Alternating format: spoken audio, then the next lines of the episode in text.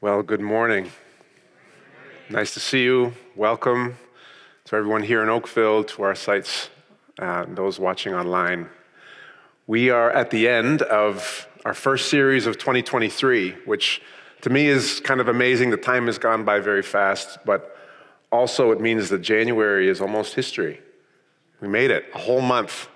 2023, I'm still not even used to saying 2023 yet, but, but here we are, and, uh, and it's coming to an end. Um, it's been an interesting journey for us, uh, we'll say, as, as uh, your teaching team and as some of your leaders, as, as we've put this series together, intentionally wanting to uh, lead us in an intentional way, uh, exploring and discovering what this idea of sacred assembly or solemn assembly is. And uh, this week was always a question mark.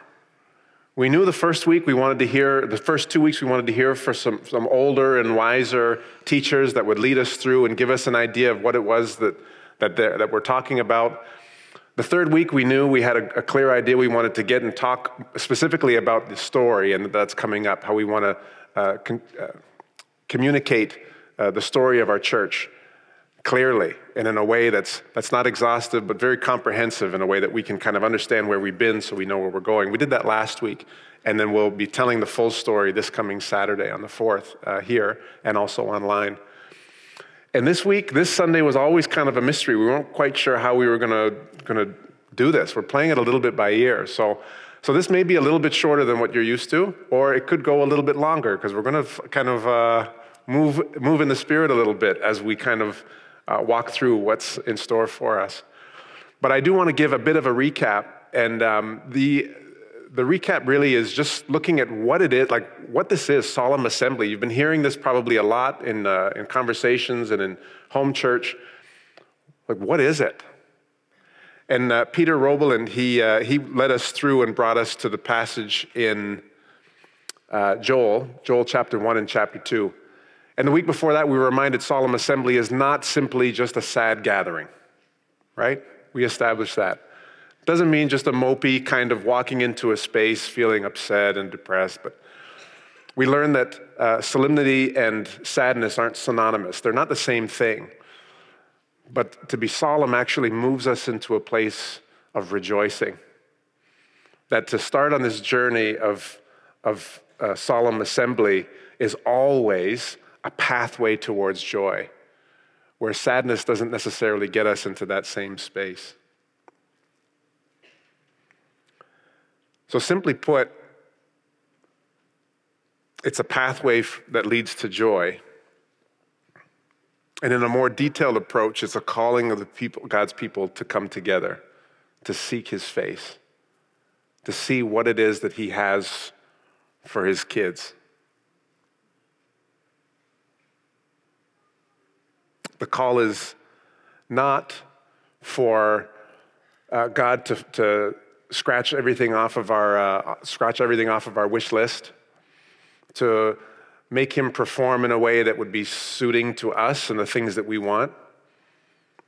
But instead, it's an opportunity to come and be close to him and discover what he wants for us. This call is simply an invitation. You've heard this word. If you've been paying attention over the past, not even just this series, but over the past number of months, it's been that language has been coming over and over again. This invitation, invitation, invitation. The call is simply to get closer to God. In uh, our second week, Peter Roebbelen ended that way when Jesus is with his disciples, with Peter on the beach after his resurrection, and says, Peter, do you love me? And we're reminded that that's not a test. That's not a got you. That's not a trick to try and fool you, but instead it's an invitation to come closer. So next question be why we're even doing this? Why are we engaging? And it was interesting to hear uh, these two stories from, from both Sundar and from uh, Peter. And they have different starting points. Where with Sundar, it started off as almost an, an academic curiosity. He had heard this idea of solemn assembly and said, I want to I wanna research more, which doesn't surprise me if you get to know him a little bit. He's very uh, academic minded, theologically minded. But you can see this kind of uh, curiosity stirring within him to want to learn and understand more. And that first step actually brought them onto this, journey that ended up going for over 20 years.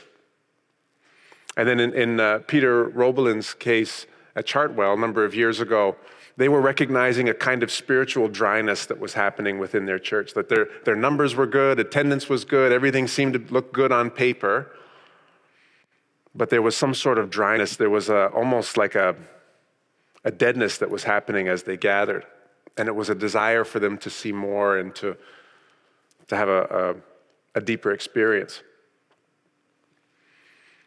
In the book of Joel, uh, we read in these uh, first number of chap- uh, sorry, number of verses from verse 1 to 13.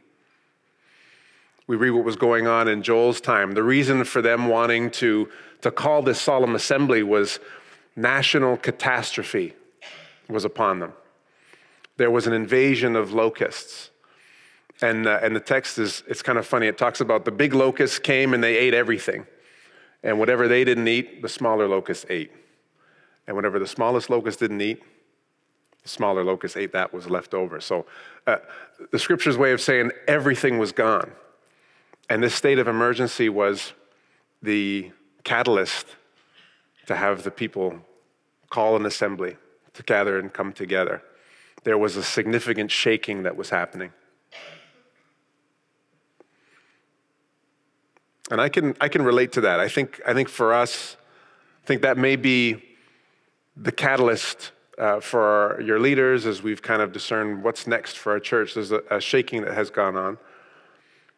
And we say, okay, so what is it that, what would happen if we were to actually make space instead of trying to put a, an elaborate plan together? What happens if we intentionally give some space for God to speak to us? It's that line from Viktor Frankl that uh, was shared with us on week one. Once we know the why, we can endure anyhow. And I wonder if just being close to God in a real and true sense is a big enough why for us. And the last question is the, is the how. How do, we, how do we do this? How do we even accomplish this? The first thing is the first thing that we do is we just create the space. I've shared with a number of you uh, here in Oakville, but as we were preparing this idea of what does it look like to cancel every appointment for an entire week or every uh, rental or engagement that, that happens here in this, this building for a whole week, the implications uh, could have some hard effects for us down the road. And speaking to our rentals manager, let him know what would it look like if we just canceled everything, all rentals, everything for an entire week? And he kind of looked at me funny, like, oh, I don't know, Quincy, this sounds a little wild. Gave him the dates, and then, give me those dates again? Only to find out that there had been kind of this preserved window of, of space, of opportunity for us to be able to do this.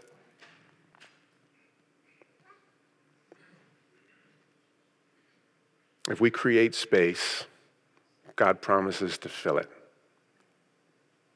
I believe that to be true. If we make the space, we can be confident and sure and certain that God will fill it.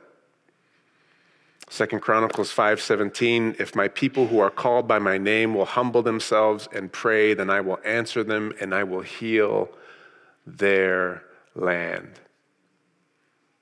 Jeremiah 29, you will seek me and you will find me when you search for me with all of your heart. James chapter 4, verse 8, come near to God and he will come near to you.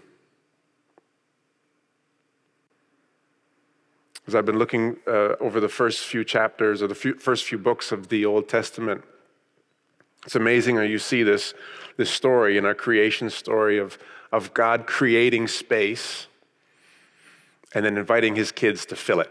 Be fruitful and multiply, he says. God creates the space and then invites his kids to fill it up. And then as the story continues, God changes it a little bit. He says, All right, guys, I'm going to give you plans for the tabernacle, the place where I dwell, the place where I live. I'm going to give you permission to create the space, and then I'm going to fill it. He continues to do this over and over and over again. If we create the space, God will fill it. How difficult it is for us, I think, especially for us, to be unscripted. We're, we're, we're uh, exceptionally gifted at having all of our, uh, our ducks in a row and being able to present in a way that's uh, predictable. But what happens if we just create the structure and allow God to fill it? And how difficult it is for us to actually be disciplined to create an unscripted space that isn't filled with constant content. What happens when we just stop talking? Just long enough for God to say something to us.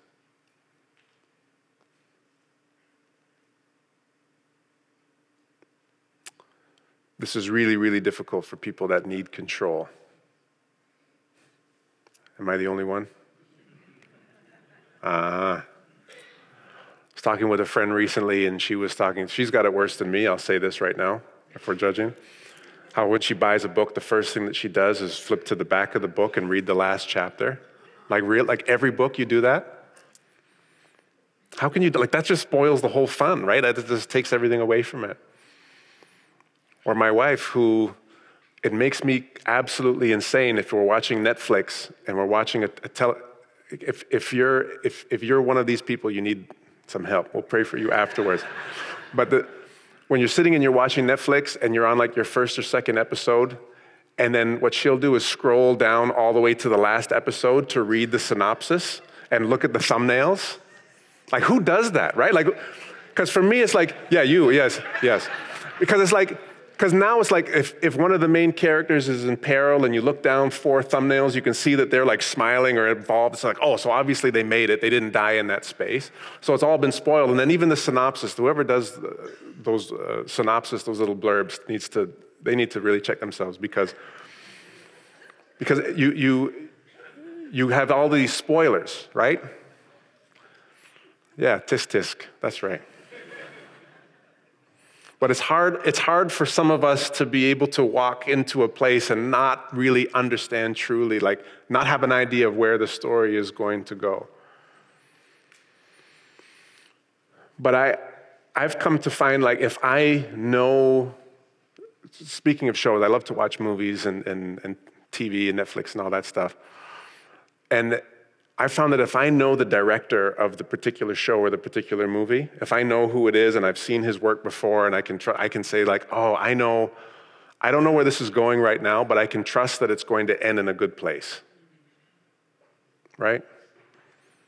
I've seen his work before and it's pretty good. I can trust where this is going. But this uh, requires from us a great deal of trust. And in our context, if we're looking to make space for God, then it requires us to trust that God is who He says He is. I have to ask myself regularly if I really believe the, the words of the songs that we sing when we come and gather in this place.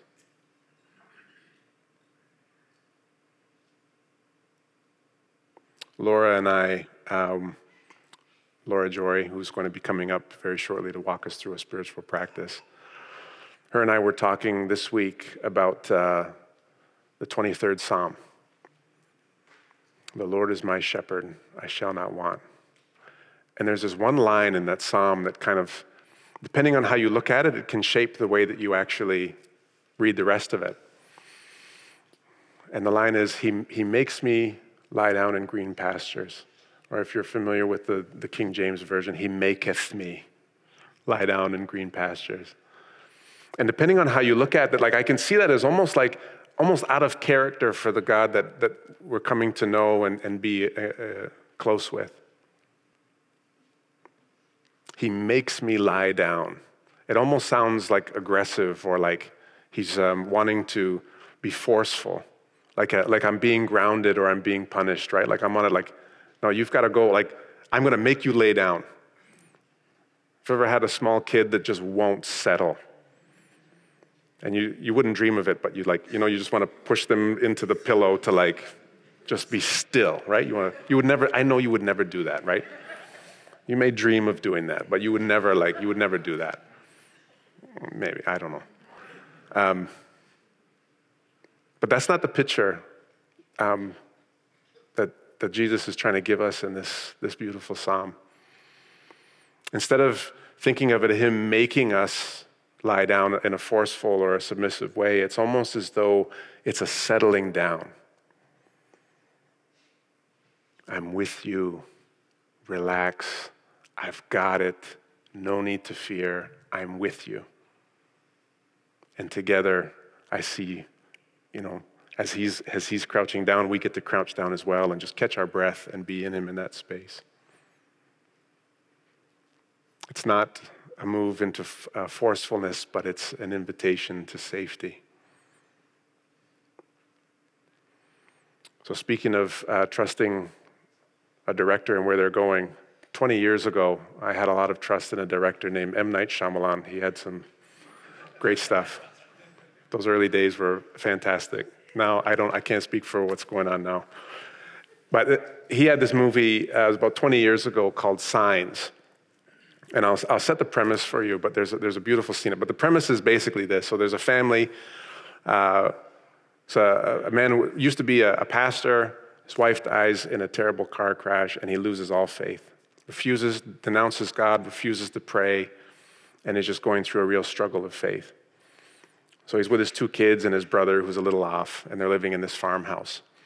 And then an alien invasion happens, which is what happens, right?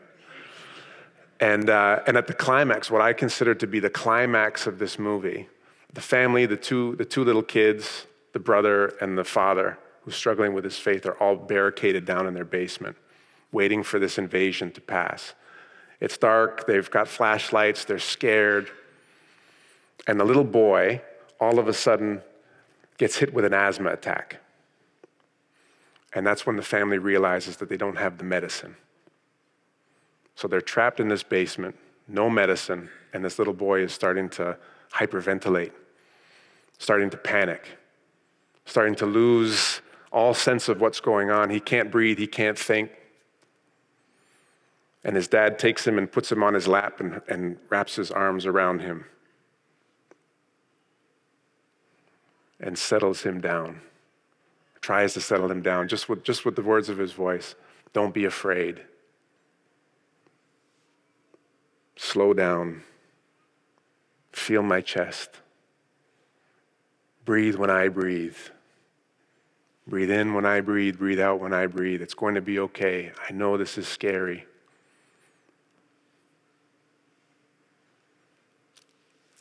The air is coming.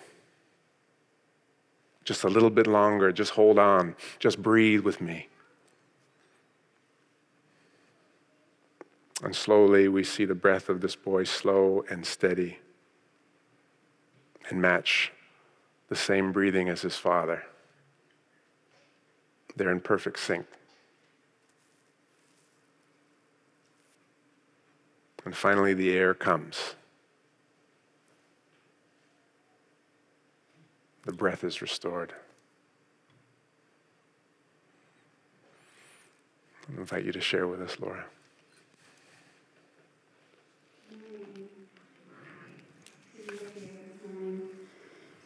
And so, as I spend this time talking together about creating space, about um, stepping into some pieces that are unknown and probably uncomfortable, we want to take a few minutes to do that together. And so I'm going to lead us through a spiritual practice. But even before we do that, we're going to read through a prayer, a poem together a couple of times. But even before we do that, we want to take just a couple of minutes to create the space in our own bodies, in our own minds, in our own spirits. And so, wherever you are, if you're here in Oakville, if you're at one of our sites, or you're watching from home, I just would really encourage you to receive this as an invitation for you not just something that other people are doing, not just something to listen to, but something for you to engage in, something for you to say yes to as we create this space together. And maybe it's uncomfortable, but it's a good practice for us to do. And there's not a right way to do it. It's okay if it's a little bit unusual. It's also okay if it's something that you really enjoy. But to practice it together, to go through the time of creating space together is such a good thing for us to do. So I'd love to invite you, wherever you're sitting, to just kind of adjust in your space. If you can put both of your feet kind of firmly on the ground in front of you, wherever you're sitting, if you're able to. Just settle your body into your seat. Move your shoulders around. Roll your neck if you want to. Just Take a minute to settle your body, to be aware of where you're sitting, to be aware of your feet planted firmly on the ground. And if you're comfortable, you can close your eyes. Try to release any worry, any hesitation about what is happening around you. And begin to pay attention to your breath. You don't need to worry about how you're breathing, but just begin to notice your breath. Be aware of your body. Be aware of your breath that is freely given, that is always there, even when you're not paying attention to it. And as we're creating this space, as we're reading through this prayer in a minute, if your mind starts to wander to other things, just try to gently bring your thoughts back to your breath, focusing on breathing in and breathing out. And then I want to invite you to begin to lengthen your breath. Take a deep, long breath in that fills your body. And then an even longer exhale, releasing, breathing out. Breathe in, long and deep, and breathe out releasing, creating space, ready to receive. As you keep breathing, I'm going to read for us this, this prayer, this poem written by Ted Loder from Guerrillas of Grace.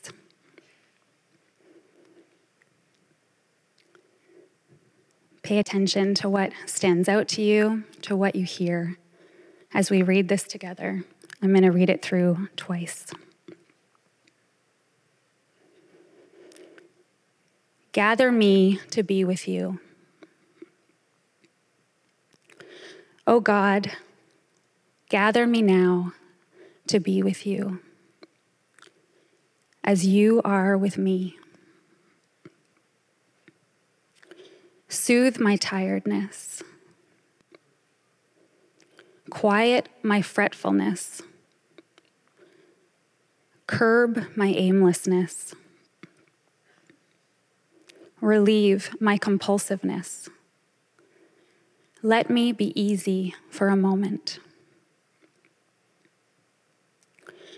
O oh Lord, release me from the fears and guilts which grip me so tightly. From the expectations and opinions which I so tightly grip. That I may be open to receiving what you give, to risking something genuinely new, to learning something refreshingly different. O oh God, Gather me to be with you as you are with me.